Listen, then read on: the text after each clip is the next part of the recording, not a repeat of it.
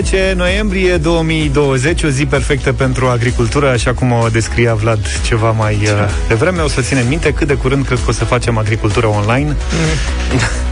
Nu, din potrivă, cred că scăpăm. Zici? O să vorbim azi, că gata, vin A, cu vaccinurile. Da, păi, și mamă, le plantăm și ies vaccinurile. Da, nu știu, lasă, le plantează alții. Noi nu înțelegem cum funcționează asta. Vin cu chipul cinci G, cu alea, o să de-abia aștept. Am înțeles. Să, Bine, măcar... păi să vorbim mai încolo. Dacă s-ar putea, eu aș fi de acord să-mi implanteze clip de ăsta, chip de ăsta. cinci G? Da. Aș, dacă s-ar putea chiar șase șapte. Adică să nu mai mai nervează că trebuie să cumpăr telefon. Din când în când trebuie să-ți iau telefon. Așa vorbesc direct din cap. Înțeleg. Sunt unii pe stradă, știi, nu știu dacă ați văzut, care au deja chip implantat de mult. Vorbesc da, da, da. singuri pe stradă. Și-au uit, și-a uitat telefonul deschis, de asta vorbesc. Dar ați văzut cât de straniu este cineva care vorbește la cască? Da, da. Tu singur pe stradă, merge așa cu o privire pierdută și vorbește singur. Când eram eu mic, chestia asta era foarte îngrijorătoare. Adică copiii mici mai vorbesc singuri, știți? Până când le explică părinții, nu mai face asta niciodată, nu e bine. E nasol de tot. De unde și dificultatea multora de a vorbi cu o cameră te ve. Am mai zis asta, vorbești... Pe, pe mine așa m-au dat la radio, vorbeam într-una, știi? Și au zis da. aia. Deci toată copilăria ești învățat, sau ar trebui să fii învățat, că a vorbi cu obiecte e nasol. După care te angajează unul și spune, vorbește cu obiectul ăla și fii convingător. Adică, serios, și vă întrebați că televiziunea arată cum arată? În rest... Nu mi-am pus niciodată problema așa. Nu ți-ai pus problema, nu. Te învăț eu. Cum e? Și gândiți-vă și cum e să devii politician. Adică, băi, eu am pe undeva, pe undeva. Nu, nu că zic, dar vreau să spun. Am tot respectul pentru... Sau am un respect semnificativ pentru politicieni. Pentru că ăștia au...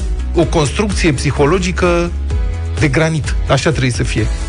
Ei știu când intră în politică că orice ar face, deci au, n-au șapcă, lumea o să îi înjure. La noi, ați văzut, e o revoltă generală că sunt școlile închise. Părinții, sindicatele, specialiștii, copiii, toți vor la școală. Ăsta este discursul public. În Franța însă, elevii s-au luat la bătaie cu poliția pentru că guvernul francez îi duce la școală. Deci n-ai cum, oricum ai face, tot greșești. S-a întâmplat într-o localitate de lângă Paris, altfel faimoasă pentru pasionații de istorie, Compiègne, unde la un liceu elevii s-au luat la bătaie cu poliția, forțați, supărați, că furioși că trebuie să meargă la școală. Eu cred că s-au prins aia, polițiștii s-au prins. Bă, ăștia dacă nu merg la școală ne fură posturile, știi? Da, corect. Și dădeau ca lumea. Și da. generația mea, dacă ar fi fost în situația aia, în liceul meu, cel puțin la fel ar fi reacționat. Dom'le, înțeleg. Convins. Și eu înțeleg foarte bine lucrul ăsta. Mă rog, noi adică n-am... ce porcăria asta să facem? Eu na, la, la mine cred că nu s-ar fi dat, s-ar fi fugit. Pe principiu, de ce dai, mă, nu știi să chiulești? Adică, serios. Și violențele au început dimineața Dimineața, la șapte treizeci dimineața, elevii au dat foc la coșurile de gunoi și au bombardat cu pietre polițiștii. Când au intervenit polițiștii și pompierii la incendiu, mașinile de poliție au fost jefuite și vandalizate. Ce bairam a fost acolo, adică ți imaginezi? Ca lumea. Pe bune, adică niște liceeni au bătut polițiștii, au pus mâna pe... Uh, echipament, pe mașini, le-au dat foc, le-au vandalizat. Dom'le, ăștia sunt serioși. Nici n-ai zice că francezii pot fi adecombativ. Da. Știi? Mai ales la Compiègne. Da. Un pompier a fost, a suferit răni uh, ușoare la antebraț. Au mai fost astfel de incidente. Săptămâna trecută, forțele de ordine au dat cu gaze lacrimogene după ce alți elevi au blocat accesul într-un liceu din Paris. Să vezi ce lacrimogene băgam și eu când eram mic, scotea tata cu cureaua și eram pe lacrimogene de la ca lumea. Puțină bună dispoziție venită din piesa asta, I Can't Stop, șapte și treizeci și două de minute. Apropo de bună dispoziție, să vorbim despre salarii. Da, um, foarte multă bună dispoziție pentru jumătate. Mă rog, pentru unii dintre prietenii noștri ascultători, mai puțină bună dispoziție pentru alți ascultători. Diferența de bună dispoziție, cred că este undeva la patruzeci și cinci la sută pe valori de bună dispoziție brută. Comisia Națională de Strategie și Prognoză. Știți că există o diferență, o discrepanță între salariile de la privat și salariile de la stat, da, în țara asta.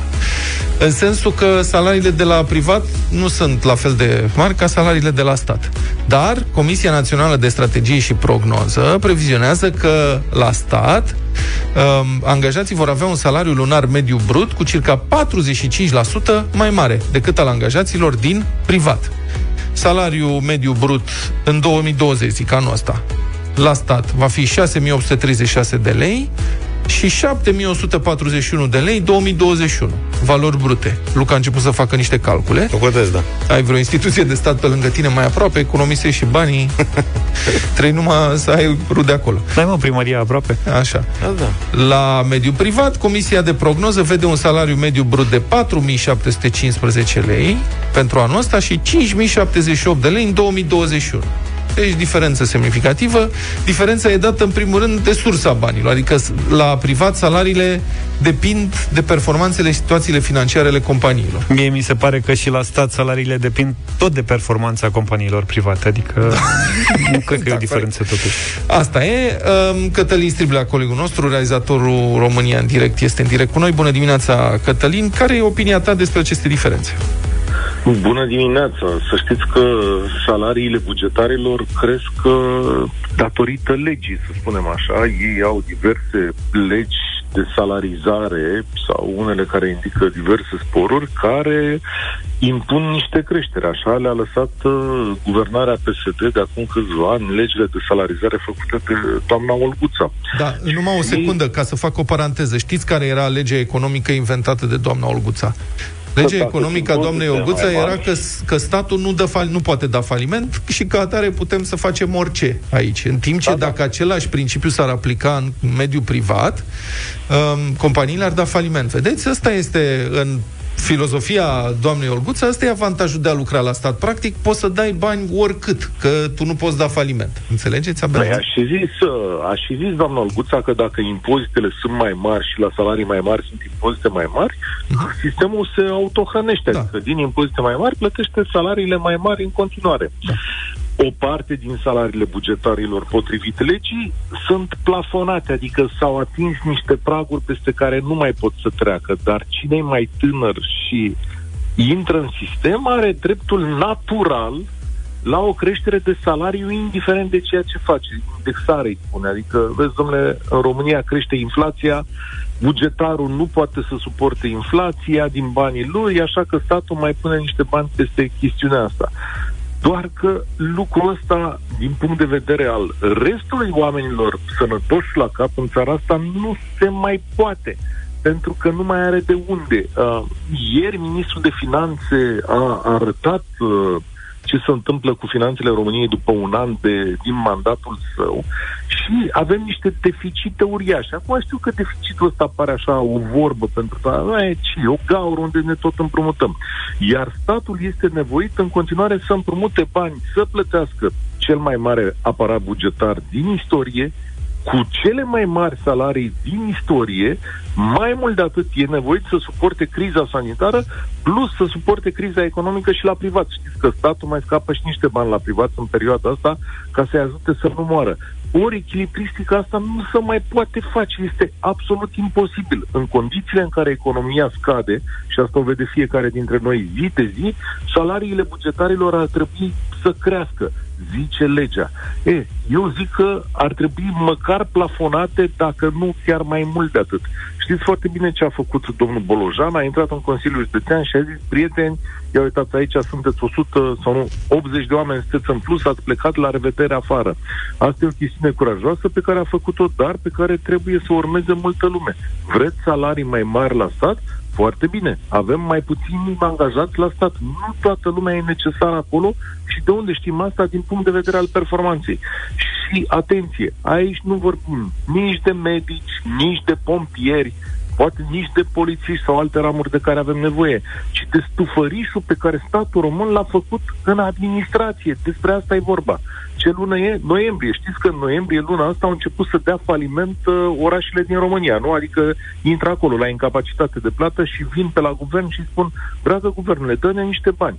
Eu le-aș spune: bă, dar mai taie din salariile lor. Că nu e nevoie în momentul în care ți-ai calculat salariul să plătească toată țara pentru Vaslui sau pentru Zalău, care salarii mari la primărie. Mai, uh, cum să zic, mai uh, organizați-vă din ceea ce aveți. Sigur că e o discuție legată acolo de cotele care revin localităților din, din impozite. Ar putea să fie mai mari, dar în niciun caz sistemul ăsta de creștere nu poate să meargă mai departe.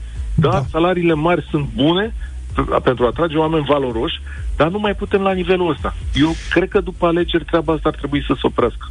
Cred că va veni o corectură destul de dureroasă, pentru că anul viitor cheltuielile cu salariile din sectorul public și cu pensiile o să fie mai mari decât toate veniturile fiscale și contribuțiile sociale la buget. O să fie un moment istoric în România. Aceste cheltuieli cu salariile o să depușe, depășească tot ce încasează statul. Și evident că sistemul trebuie corectat, pentru că e complet debalansat. Cătălin Striblea, mulțumim pentru intervenție. Te așteptăm la România în direct astăzi de la unu și un sfert. În ultima perioadă, grija pentru sănătatea noastră și a copiilor noștri, dar și pentru mediul în care trăim, a devenit din ce în ce mai importantă când colectăm selectiv și reciclăm, când folosim apa cu măsură, când nu consumăm inutil lumina, când alegem să lăsăm mașina acasă și să luăm pentru o zi bicicleta, când alegem o dietă cu mai puțină carne și mai multe legume și fructe. Nu o facem doar pentru noi, ci pentru viitorul nostru și pentru viitorul copiilor noștri.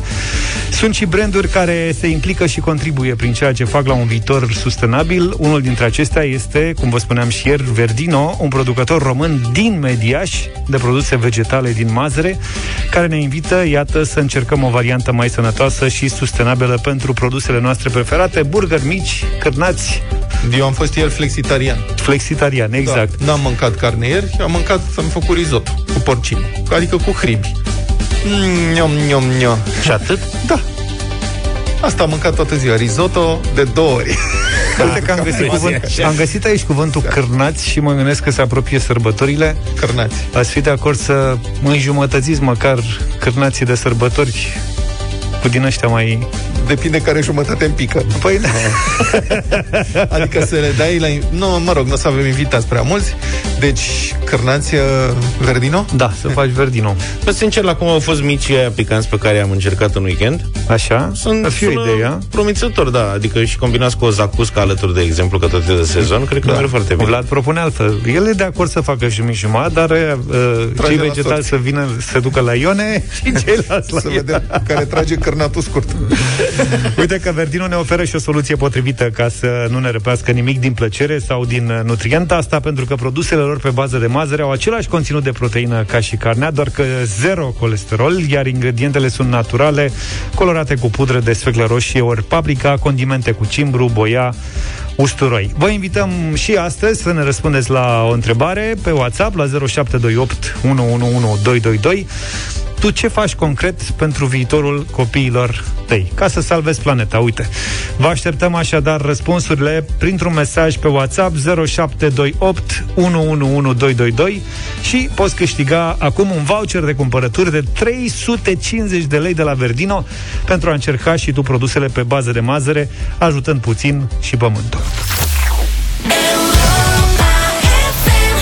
Luca trece prin mesajele primite de la voi în această dimineață. L-a găsit pe câștigător. Ia da, vine de la Tincuța, care locuiește la curte în Bragadiru și care ne-a scris că și-a cumpărat un butoi de o mie de litri ca să colecteze apa de ploaie. Mamă, mamă!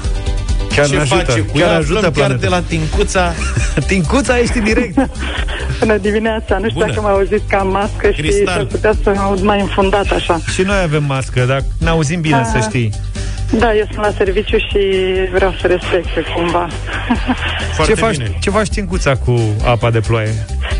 Uh, fiți atenți, eu mi-am comandat butoiul, da. Încă nu mi-a sosit. Ah. Tratez cu soțul meu să, de pe spatele casei am un gard și acolo oricum nu folosește apa și să tragem niște, în loc de la burlane, niște prelungitoare cumva așa, plus că se pierde multă apă și să punem, să depozităm în butoiul ăla și peste între ploi, de exemplu, când nu o să mai plouă, să udăm gazonul, că mă că e ok. Credeam că vrei să-l sigilezi butoiul și să-l trimiți moștenire mai departe. Dar nu e cazul. Nu, da? Nu că cam, cam costă de aia, zic că nu, nu l-aș da. Am înțeles. Să știi că noi tot la mâncare, spre mâncare, uh, o să tragem la concursul, concursul Verdino din dimineața asta. Ți-ai fi imaginat vreodată că poate exista carne din plante? Dar cu același gust? Nu, nu te-ai fi gândit, nu. Familionul meu cam e cam carnivor, așa. Acum mm-hmm. sper să se adapteze. Nu, da, ați putea renunța măcar la o parte din uh, carnea pe care o folosiți în perioada următoare. Să încercați, nu știu, ați încercat măcar o săptămână? Să vedeți cum e? N-am încercat, dar o să încercăm. De ce nu? Uite, ai o șansă acum. Uh, Tincuța, da. Ai câștigat premiul de astăzi de la Verdino, o cumpărături de trei sute cincizeci de lei pe verdino shop punct ro. Vei putea astfel să încerci și o alternativă mai sănătoasă și sustenabilă la produsele tale preferate, făcând astfel un mic gest de conștientizare și responsabilitate, mic pentru tine, mare pentru omenire, aș zice eu. Gust, gustă un pic din viitor, fii responsabil și alege să schimbi lumea cu Verdino. cinci minute ne despart de știrile Europa F M de la opt.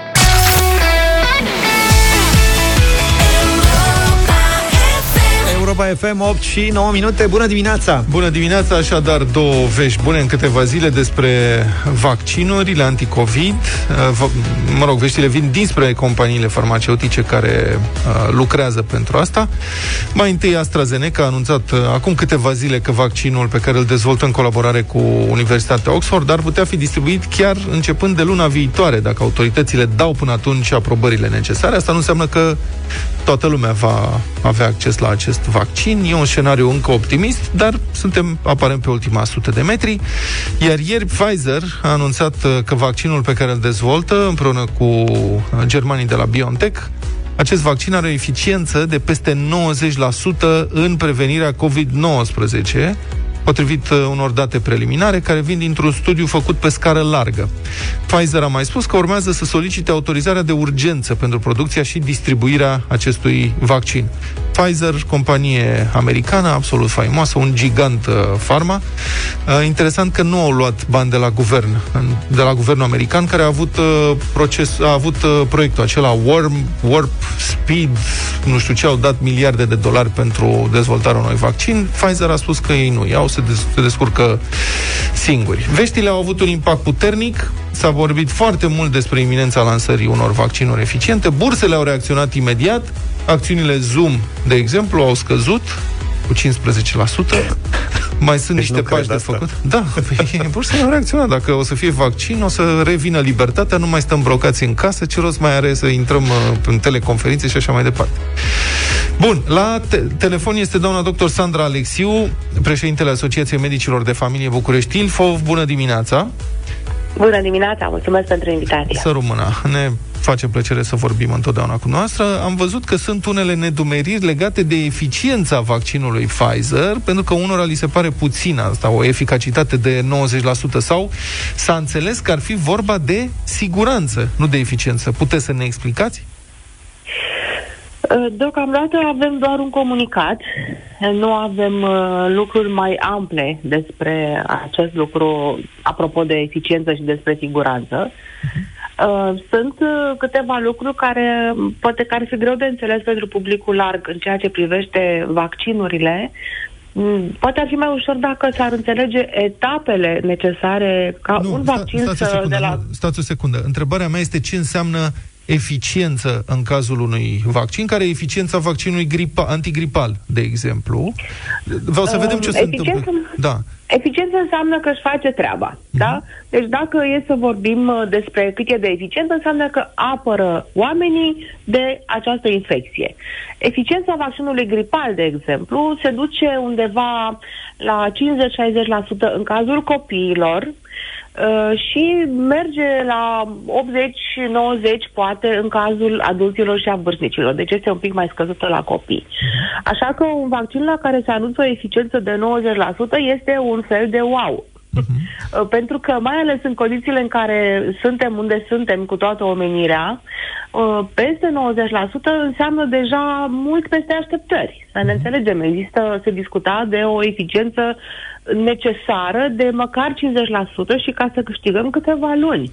Pentru că fiecare secundă care trece este importantă atât pentru a găsi un nou vaccin, dar și pentru uh, partea aceea de studiu care trebuie să se deruleze ceva mai mult timp ca să fii sigur că vaccinul este ok.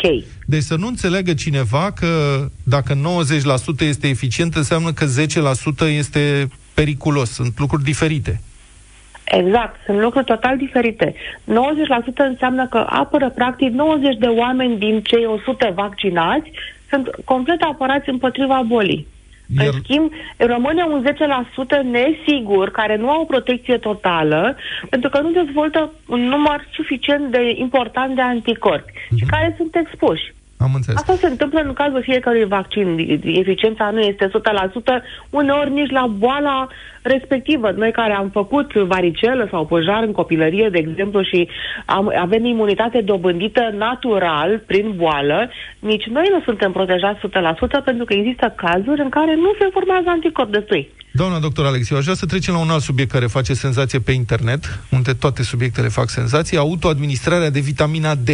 În urma unor informații privind legătura între imunitate și răspunsul organismului la COVID, am văzut discuții foarte aprinse pe net și fără fundament medical sau științific despre câte mii de unități trebuie luate pe zi. Sunt unii care insistă că dozele recomandate de medici, dacă sunt sau când sunt recomandate, n-au efect sau n-ar avea efect și ei se laudă că iau chiar peste zece mii de unități pe zi ca să fie siguri. Care sunt riscurile? Fac și eu o paranteză, mă scuzați scurt, că nu mai găsesc bigantoletă în... farmacii pentru copii și mi-au spus farmacistele că, într-adevăr, toată lumea cumpără vitamina D ca să facă tratament da, de sunt, înțeleg, înțeleg că sunt niște riscuri, nu?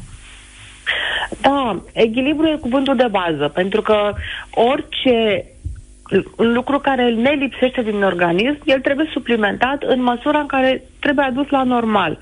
Orice lucru care e în exces poate face rău, chiar și vitaminele pentru care există așa un cult peste tot în lume și care se administrează cu pumnul în anumite țări, au un anumit rol în organism și, exce- și excesul uh, lor poate face rău. Sunt foarte multe vitamine pe care oamenii le iau, dar nu e neapărat nevoie de doze așa de mari. Este o discuție cu vitamina D și sunt studii și făcute și în derulare care arată rolul ei în imunitate. Dar știți, imunitatea nu este așa ceva care să acționăm dintr-un buton dintr-o dată și să crească așa încât să ne apere. Vestea bună este că oamenii înțeleg că nu e nevoie să iei antibiotice ca să-ți crească imunitatea și că în sfârșit se vorbește și despre altfel de a crește imunitatea acționând cumva preventiv. Vestea proastă este că făcând exces din orice, nu neapărat din vitamina D, putem avea efecte proaste. De exemplu, expunerea la soare reprezintă o sursă importantă de vitamina D. Când intrăm în contact cu soarele, vitamina D se produce în organism. Ca să avem în organism precursorul, trebuie să, să fim foarte atenți. Ori dacă noi nu suntem atenți cu ceea ce luăm, excesul poate duce la formarea în exces de calciu și se pot depune calciu și depozite de calciu peste tot, în artere, în rinichi, oriunde ne calcificăm. Asta e problema. Deci noi trebuie să avem foarte mare atenție, pentru că degeaba luăm mult dacă nu stăm la soare. Știți? Uh-huh. Excesul, sunt, sunt într-adevăr în studiu câteva cure de tratament care m- sunt încercate. Acum toată lumea în disperare încearcă orice fel de terapie ca să facă față virusului. Am văzut și eu câteva studii cu niște doze uriașe de vitamina D, dar este vorba de cei care sunt în terapie intensivă. Atenție! Când citești un studiu medical, nu înseamnă că gata, totul e ok. Sunt multe lucruri care sunt publicate la ora asta. Dar fiecare studiu trebuie citit atent, în mod critic. Uh-huh. Ori asta nu poate face oricine. Uh-huh. Deci, recomandarea aceeași, oricine are tentația de a lua un medicament, să vorbească mai întâi cu medicul de familie, să verifice. Da, există, există doze profilactice. Trebuie să înțelegem că, de exemplu, cum rasa umană nu produce vitamina D, noi toți trebuie să luăm toată viața. Dar trebuie să luăm în doze profilactice. Spuneați mai devreme de un medicament pe care nu-l găsiți, ăla se administrează în doză profilactică, doza este de una, două picături în cazul copiilor sau o mie de unități, maxim o mie de unități. De obicei, doza profilactică e de cinci sute de unități pe zi. Vă dați seama, în condițiile în care vorbim de, de câteva sute de mii de unități pe zi, înseamnă enorm, enorm. Mulțumesc foarte mult. A fost doamna doctor Sandra Alexiu, președintele Asociației Medicilor de Familie București Ilfov.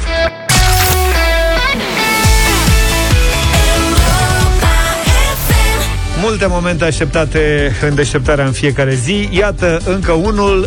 Noi îl așteptăm acum să vedem cine se încumetă să ne ajute cu încălzirea vocală. E o misiune pentru toată România. Vă dați seama de asta. Deșteptarea și Fiorda te provoacă zilnic la o sesiune fulger de încălzire vocală. De ai gâtul iritat, nu uita, cu Fiorda ești salvat. So, Cine sună să intre în direct? zero trei șapte doi zero șase nouă cinci nouă nouă este numărul de concurs, număr cu tarif normal. Cine se antrenează cu noi primește de la Plant Extract un voucher valoric de o sută cincizeci de lei. Și să spunem bună dimineața acum Doinei. Bine ai venit, Doina! Bună, bună dimineața! Bună Ce dimineața! Faci? Ce faci? Uh, bine, vă ascultam. Avem un exercițiu de dicție pentru tine. Alex Grecu, colegul nostru, a făcut o înregistrare. Și da. am să te rog să fii foarte atentă și să faci și tu la fel, da? Fii da, at- da. Fii atentă, fii atentă. Un vultur stă pe pisc cu un pix în plisc. A? Un vultur? N- n-am înțeles prea bine. E celebru.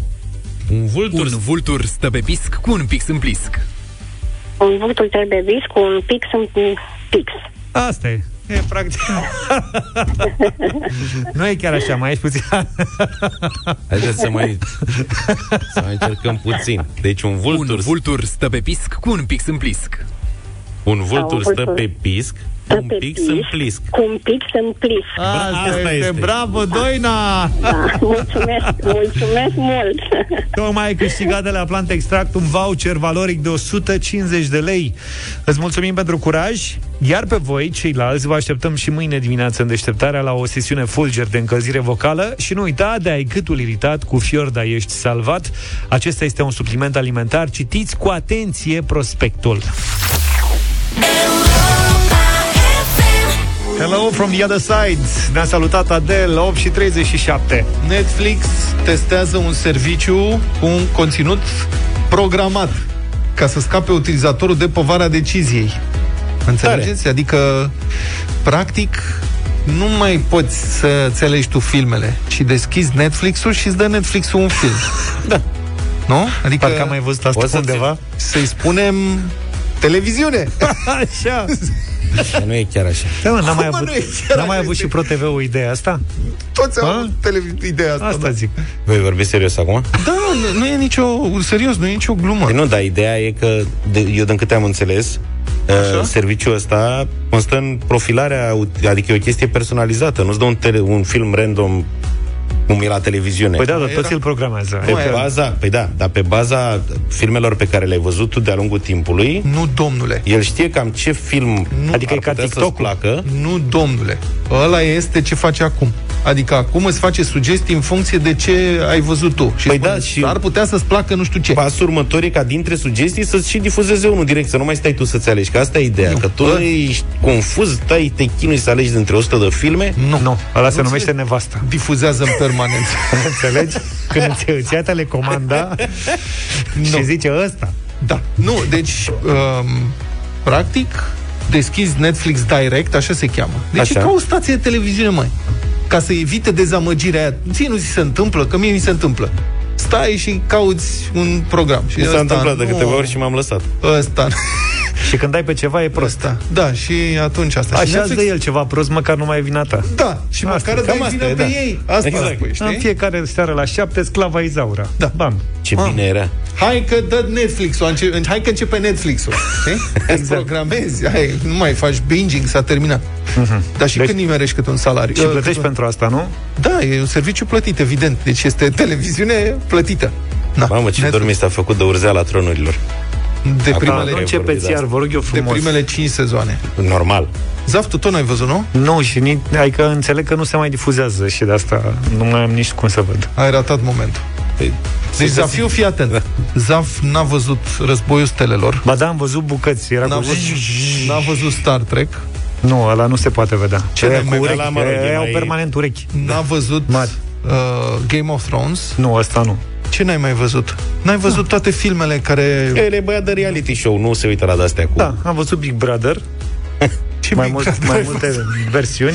Te uiți la asta la ferma... Da, nu, la ferma nu mă uit. Asta nu m-a ferma prins. Ferma animalelor? Nu, nu, nu m-a prins. Nu m-a prins. Da. Da. Dar acum la ce film te uiți? Te uiți la vreun film acum? Am încercat să mă uit... Cum se cheamă Luca ăla cu Chicago? Chicago Seven, nu ți-a plăcut? Chicago Seven, așa. M-a luat somnul. Eu, cred că eram și obosit un pic. Procesul, da, nu mai reușit de câteva săptămâni să mai urmăresc vreun film. Mie mi-a plăcut foarte mult Chicago. Și mie foarte mult. Înseamnă că Gambitul, Gambitul damei nu o să pot să... Băi, la ăla vreau să mă uit. Bă, toată lumea vorbește despre el, că ar fi super mega ultra film. Joșah, știi?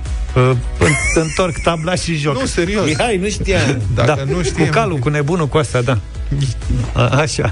Da. Ce să zic? Singura variantă în care un film cu șah ar fi bun ar fi să prindă viață piesele sau ceva, adică altfel cumva prind. O să da? Vezi, pe tavan se întâmplă niște lucruri. Nu le dau spoilere, te rog eu frumos. Da, nu dau spoilere. Fumează jucătorii. Când eram puști, studiam, înceam, îmi plăcea, mă rog, îmi plăcea șahul și studiam șah ca să joc, jucam cu tata și tata mă bătea de mergeau fulgii. Și m-am ambiționat foarte tare și mi-am cumpărat cărți de șah și am început să studiez deschiderea, apărări și așa mai departe. Parte. Um, și am reușit să câștig un joc împotriva tatei. După și care... cu peșeptică. Nu, ăla n-a mai jucat niciodată cu mine. Ha. Deci după ce l-am bătut odată, tata n-a mai jucat niciodată cu mine.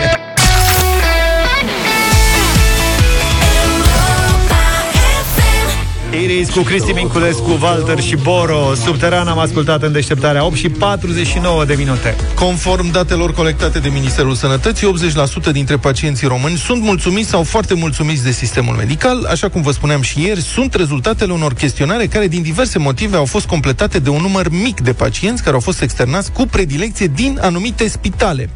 Printre explicațiile oficiale și neoficiale primite de Victor Marin, în România ar fi spitale în care doar un pacient dintr-o mie a fost de acord să-și lase numărul de telefon la externare și, prin urmare, a fost singurul care a putut să primească și să completeze prin S M S chestionarul despre calitatea serviciilor medicale. Dar, așa puțin cum sunt, pacienții români s-au declarat într-o proporție covârșitoare mulțumiți. Doar optsprezece la sută au declarat că pe timpul internării ar fi fost nevoit să cumpere medicamente sau materiale sanitare. Prin urmare, am decis să luăm la puricat aceste răspunsuri și, spun sociologii și psihologii, rezultatele au legătură și cu felul în care noi, românii, ne raportăm la autorități.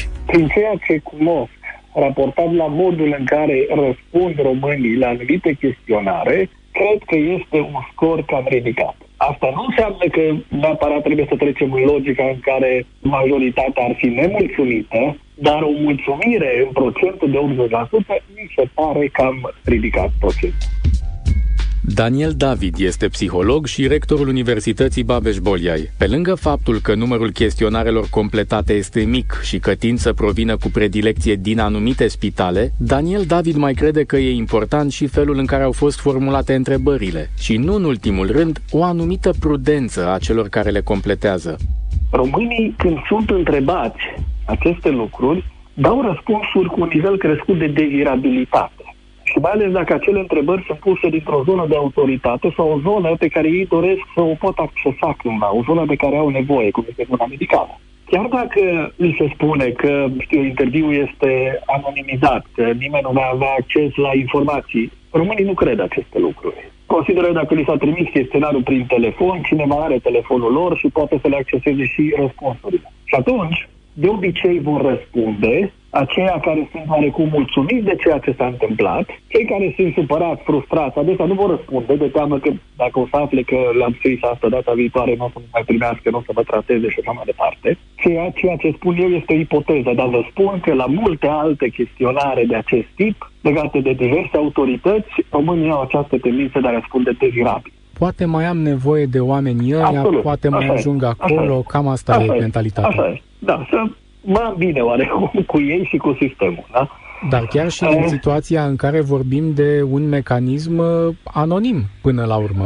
Nu, nu, nu, știm noi că este anonim, sau fi anonim. Mulți n-au încredere în anonimizare, asta încercam să spun. Încrederea în diverse autorități, inclusiv care țin de zona medicală și sau de educație, încrederea este foarte scăzută. Și reprezentanții asociațiilor de pacienți spun că e puțin probabil ca optzeci la sută din totalul celor care au trecut prin spitale să fie cel puțin mulțumiți de ce au văzut și ce au trăit, deși procentajul e, dintr-un anumit punct de vedere, explicabil. Până la urmă, pacientul spune bine că am scăpat, bine că a fost așa și n-a fost mai rău. Pentru că, nu exagerez, statul nu asigură condiții umane de uh, internare. Cezar Irimia este președintele Alianței Pacienților Cronici. L-am rugat să comenteze punctual câteva dintre rezultatele chestionarelor de satisfacție. De exemplu, faptul că aproape optzeci la sută dintre pacienți ar fi cel puțin mulțumiți de curățenie sau că în timpul internării, optzeci și doi la sută dintre pacienți nu ar fi trebuit să-și cumpere medicamente sau materiale sanitare. Raportările astea de la minister chiar nu, nu cred că sunt cele mai corecte. Între doisprezece și cincisprezece lei variază uh, norma de hrană în uh, spitale, pe când în penitenciare este de treizeci și cinci de lei pe zi. Și fiecare pacient merge acolo, dacă mai are timp, să se pregătească cu tot ceea ce ar trebui, de la tacâmuri, hârtie igienică, dezinfectanți. În cazul în care stă mai mult în spital, își duce lenjerie de acasă. Nu mai vorbesc de medicamentele care ar trebui să și le cumpere, de cele mai multe ori întâmpinând greutăți. Și vă întreb eu pe dumneavoastră acum, cum să fie optzeci la sută satisfacție de bine sau foarte bine privind condițiile din spital?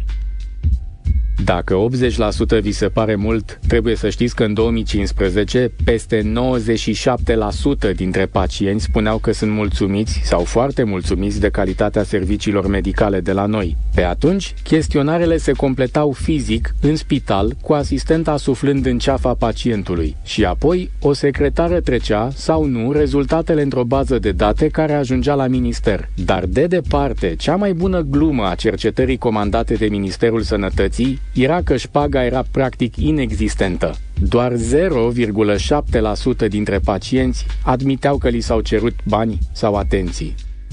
Noile chestionare care se completează prin S M S după externare arată că trei la sută dintre respondenți au fost puși în situația de a da șpagă. Trăgând linie, între două mii șaptesprezece și două mii nouăsprezece inclusiv, aproape treisprezece mii de români au răspuns că li s-au cerut bani sau atenții în spitale. Și tot prin S M S, cei mai mulți dintre ei au spus că vor să fie contactați de către cineva din Departamentul de Integritate al Ministerului Sănătății. Dar niciunul nu a fost contactat. Dar asta nu e tot. În vara acestui an, pe site-ul Ministerului Sănătății s-a aflat în dezbatere publică un ordin de ministru prin care întrebarea zece din chestionar, cea cu vreți să vă contactăm să ne spuneți ce s-a întâmplat, ar putea fi înlocuită cu vă rugăm să formulați o plângere către autoritățile abilitate. Dar despre asta vorbim mâine. nouă și zece minute, e marți, iar era lui Cătălin Tolontan. Bună dimineața, Cătălin! Bună dimineața! Bună dimineața! Toată lumea îl cunoaște pe doctorul Virgil Musta, una dintre figurile respectate pe bună dreptate pentru profesionalismul tratării bolnavilor de COVID. Ce s-a aflat mai târziu însă și nu se știa, era că doctorul Musta este, că doctorul Musta este acționar la o clinică privată din Timișoara, care are un contract de teste COVID cu spitalul unde doctorul Musta este de asemenea nu doar doctor, ci și șef de secție. Deci este e un caz, această dublă postură de a lucra și la stat și la privat, nu doar că nu este interzisă în România, ci este legală și este frecventă. De ce? Ca să începem cu asta, pentru că a fost una din uh, modalitățile prin care, când veniturile medicilor erau foarte mici, s-a prevenit plecarea medicilor din țară și li s-a dat posibilitatea să câștige cât de cât decent la acea, la acea vreme. Între timp salariile au crescut, totuși statutul a rămas acesta, uh, poți lucra și la stat și la privat. În cazul ăsta nu e vorba de a lucra la stat și la privat, e vorba de o afacere derulată între spitalul uh, de boli infecțioase din Timișoara și clinica Profilaxis R L, acolo unde doctorul Musta este acționar și medic în același timp. Uh, Ne interesăm de câteva săptămâni de acest caz și astăzi am publicat niște documente, e vorba de teste COVID anonimizate, evident, și de bonuri fiscale, care dovedesc un lucru care nu ni s-a spus până acum nouă în calitate de cetățeni, de contribuabili. Și anume, până acum se știa că clinica doctorului Musta prelevează respectivele teste COVID și le trimite spre prelucrare la Spitalul Municipal din Timișoara. Inițial, doctorul Musta a spus că nu știe exact câți bani, rămân foarte puțin la clinică, este undeva la zece la sută, este un serviciu pe care, un ajutor, ca să citez, pe care l-am dat spitalului pentru că se făceau cozi în curtea spitalului și oamenii voiau să se, să se testeze. E vorba de teste la cerere, da? Cineva voia să se testeze pentru că suspecta că are COVID sau voia să plece în străinătate din diverse motive. Da.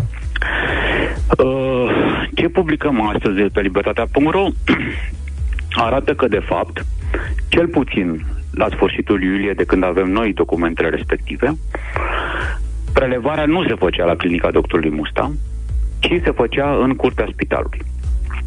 Pentru că avem un caz concret în care doi tineri s-au dus să-și facă la spitalul din Timișoara, de Politocea din Timișoara, teste COVID la cerere, au plătit trei sute de lei, un preț, preț foarte bun față de prețurile care se practică și în Timișoara și în restul țării. Deci este un preț minimal, nu e vorba despre vreo uh, escrocherie din acest punct de vedere.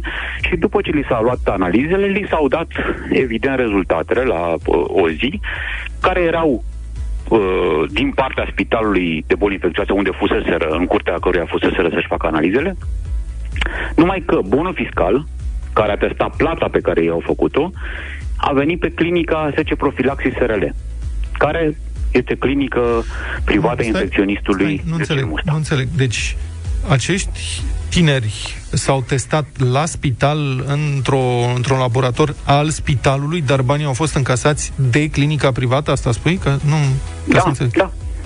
da. Da. Okay. Și astăzi producem probele, că așa stau lucrurile. Faptul că se testau la clinica privată și analizele efective se făceau la spital s-a descifrat încet, încet, cu greutate. Cu greutate s-a descifrat și asta.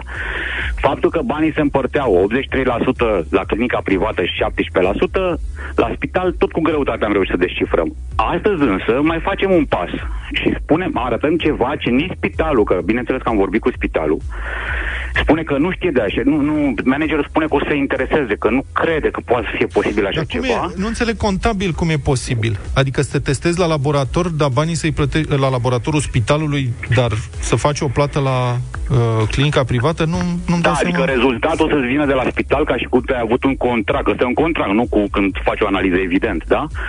Uh, rezultatul îți vine de la spital, deci dar bonul spi- care da. testă plata îți vine de la clinica privată, da.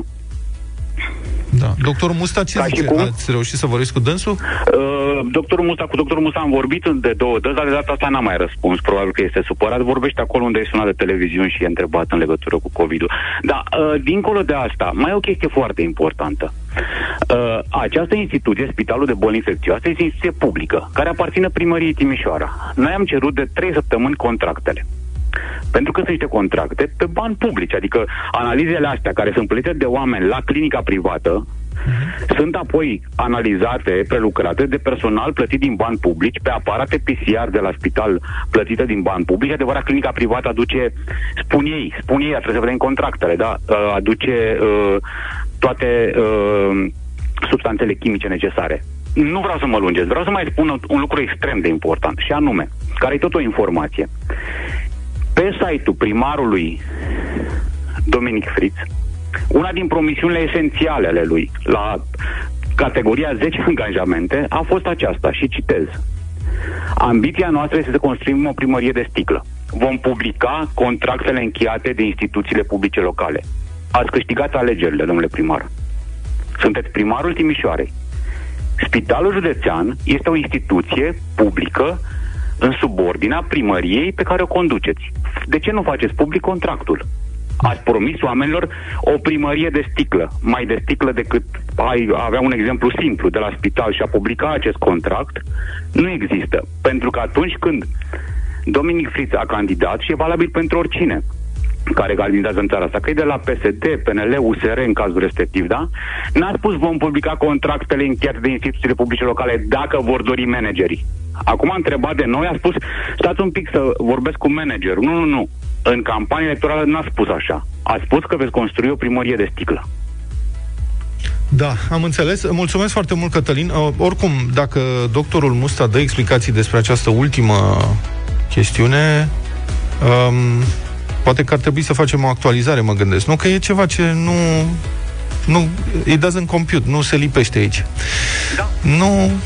legală, poate că totul nu e decât o întâmplare, poate că au făcut asta la început, dar trebuie să explice și mai ales să facă publice contractele. Bine. Și da, oamenii trebuie să fie informați. Mulțumesc! Mulțumesc mult, Cătălin Tolontan!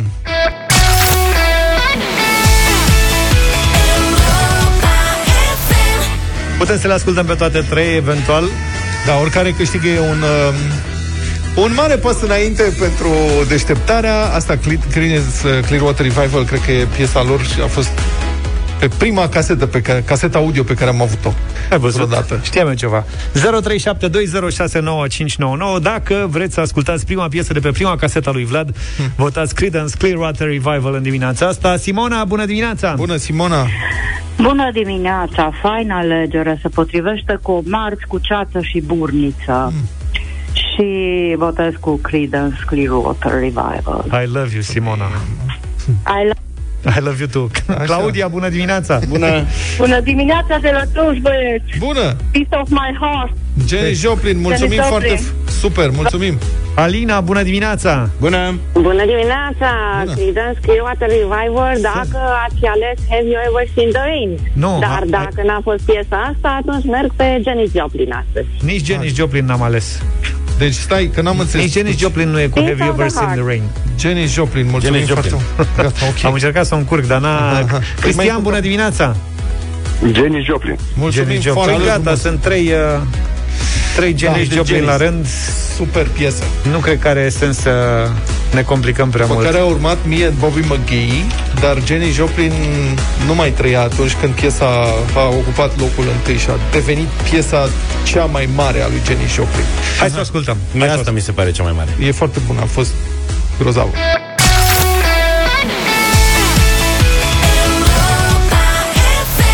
Și treizeci și șapte, ce s-a mai întâmplat în lume? Deci am citit ceva care este complet ireal.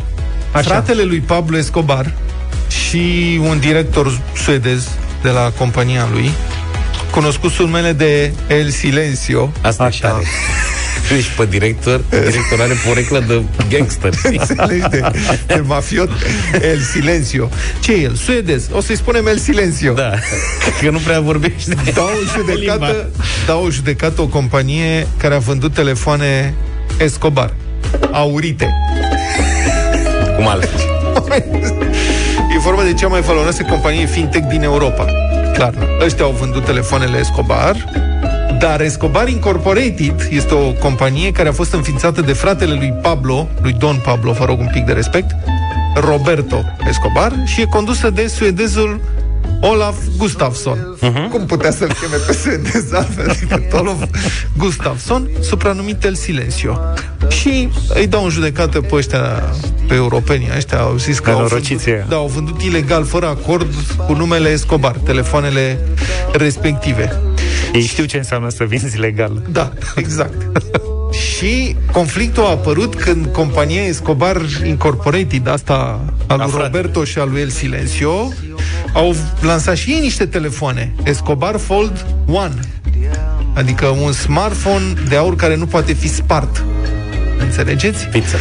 Dar, fiță, da. Uh, telefonul au scos mai mult: Escobar Fold unu, Escobar Fold doi și Gold unsprezece Pro, care sunt de fapt niște telefoane, evident, care există. Un Samsung Galaxy Fold doi, un iPhone unsprezece, acoperite cu un strat subțire de aur, sau autocolante aurite. Asta e tare. Și mai e, mai e unul. Sunt uh, telefoane colantate. Ca să înțeleagă toată da. lumea. Și mai există unul, îi zice Royole FlexPie. Ăla e la primul, e da. Fold unu. Dar nu știu ce, există marca asta. Trebuie să căutăm, să ne Cred documentăm că... Royole FlexPie pare a fi o firmă, dacă e în chip da, cu Samsung și cu iPhone. Ca Adibas, pentru că nu zice Royal, îi zice Royol. Da, înțelegi? Deci e Somi. Pawasonic. Somi, da. Deci da, vezi că ăsta e la fiță care nu se sparge, Royole. Ce? Nu se sparge la ce? Nu știm, da. Asta e la. Nu se sparge la poliție sau cum? Dar ideea mie, mi-a plăcut mai mult partea asta că uh, Escobar vinde telefoanele mai ieftine, adică dacă ți iei iPhone aurit, adică exact. colantat, exact. e semnificativ mai ieftin decât iPhone-ul original. Ca, poate că subvenționează cu altceva. Păi nu zice că sunt alea reparate. Deci oamenii și-au mai prins și un balot, un balot, un lot, ca lumea din China a zis, la Shenzhen. Da. Și altele sunt de-astea care au fost stricate, reparate, le-a luat, le-a colantat cu aur. Din, din pachete desfăcute, prezinte da. ușoare urmă de uzură, exact. zgârieturi. Dar-ți da urtate. Auzi, numai mie mi se par vechi, adică prăfuite. Ce? Da.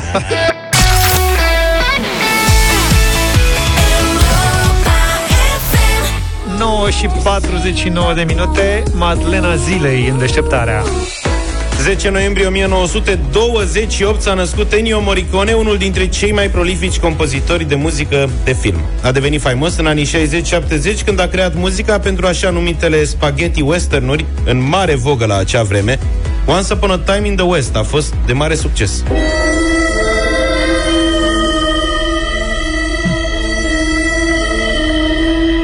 Asta este Man with a Harmonica.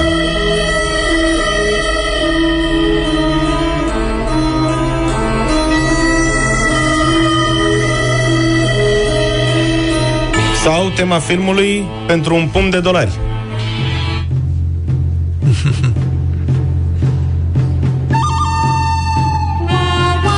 Aici am intrat e... Bunul, Răul și Urâtul, da. Direct sau cel Cred bun, că e cel mai cunoscut cântec al său, da. Asta e, sigur, tu îi zici Bunul, Răul și Urâtul. Înțeleg că eu, că l-am, eu l-am văzut, ăsta a fost primul film pe care l-am văzut cu tatăl meu la cinema. mm-hmm. Cred că aveam șase ani sau șapte ani. Pe vremea aia, restricțiile de vârstă la cinema erau ceva foarte relativ.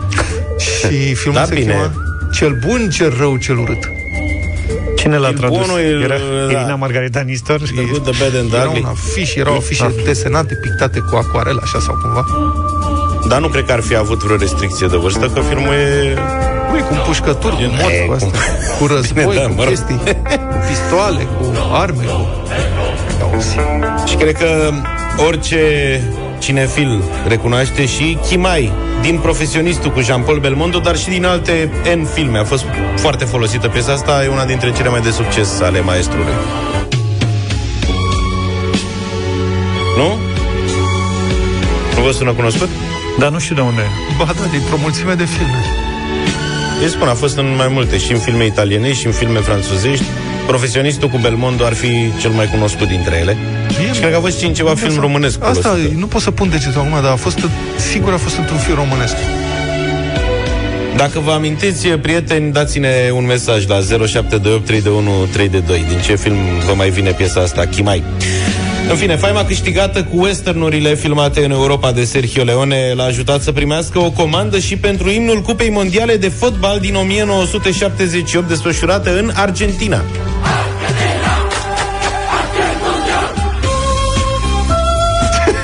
Mă rog. Da, mă, că seamănă ușor cu Dallas-ul. Nu e talentul lui, ca să zic așa, dar seamănă cu dansatorii aia pe Roan de la Metro. Da, da, da, exact, acolo e. Cred că el le-a compus și băieților câteva bucăți. Dar revenind la filme... Uite, și... Declarații de dragoste ne scrie cineva. Așa, tată, apropo de filme, Caracatița, Licenii... A compus, da, piese și pentru coloana sonoră a serialului Caracatița. Auzi, dar crezi că a fost licențiată pe bune pentru Licenii sau pentru declarație de dragoste? Sau... Neamărin, zice cineva... Băi, ești nebun, a fost în toate filmele românești, acum hai, exagerăm. Nu. Deci, ideea era să ne spuneți ce, ce film a fost piesa asta, nu ce filme românești știți. Cred că i-a plăcut cuiva de la Centru de Cinematografie piesa și a zis, ia să o mai... Mamă, ce că e piesa asta, da. Orient Express al lui Sergiu Nicolaescu, spune cineva, dar mulți vin cu Caracatița după ei. Da, în Caracatița a avut niște piese, nu și genericul, din câte știu eu. De asemenea, muzica lui a fost folosită și refolosită în Familia Simpsons, ori în Clanul Soprano, dar și în blockbustere de la Hollywood, cum ar fi The Untouchables al lui Brian De Palma, sau Once Upon a Time in America. Și uite, avem piesa interpretată de Gheorghe Zamfir.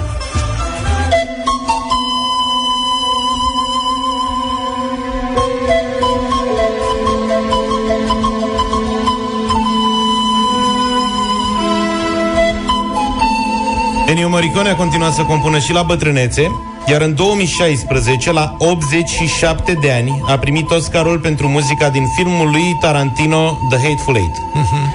A trăit toată viața în Italia, nu a dorit să se mute la Hollywood și a fost un strălucit jucător de șah.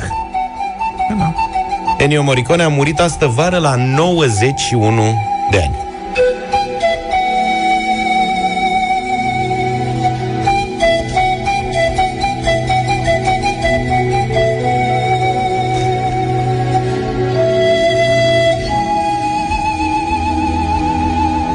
Un val de mesaje referitoare la filmul Întâlnirea cu Sergiu Nicolescu. Da, pare a fi câștigător. Așa, tata, ăsta era, e unul pe care Ceva cu dragoste, cu chestii, cu suferințe, cu despărțiri, cu alea. Știi că te iubesc. Da, dar trebuie să ne despărțim. Mă voi gândi toată viața la tine.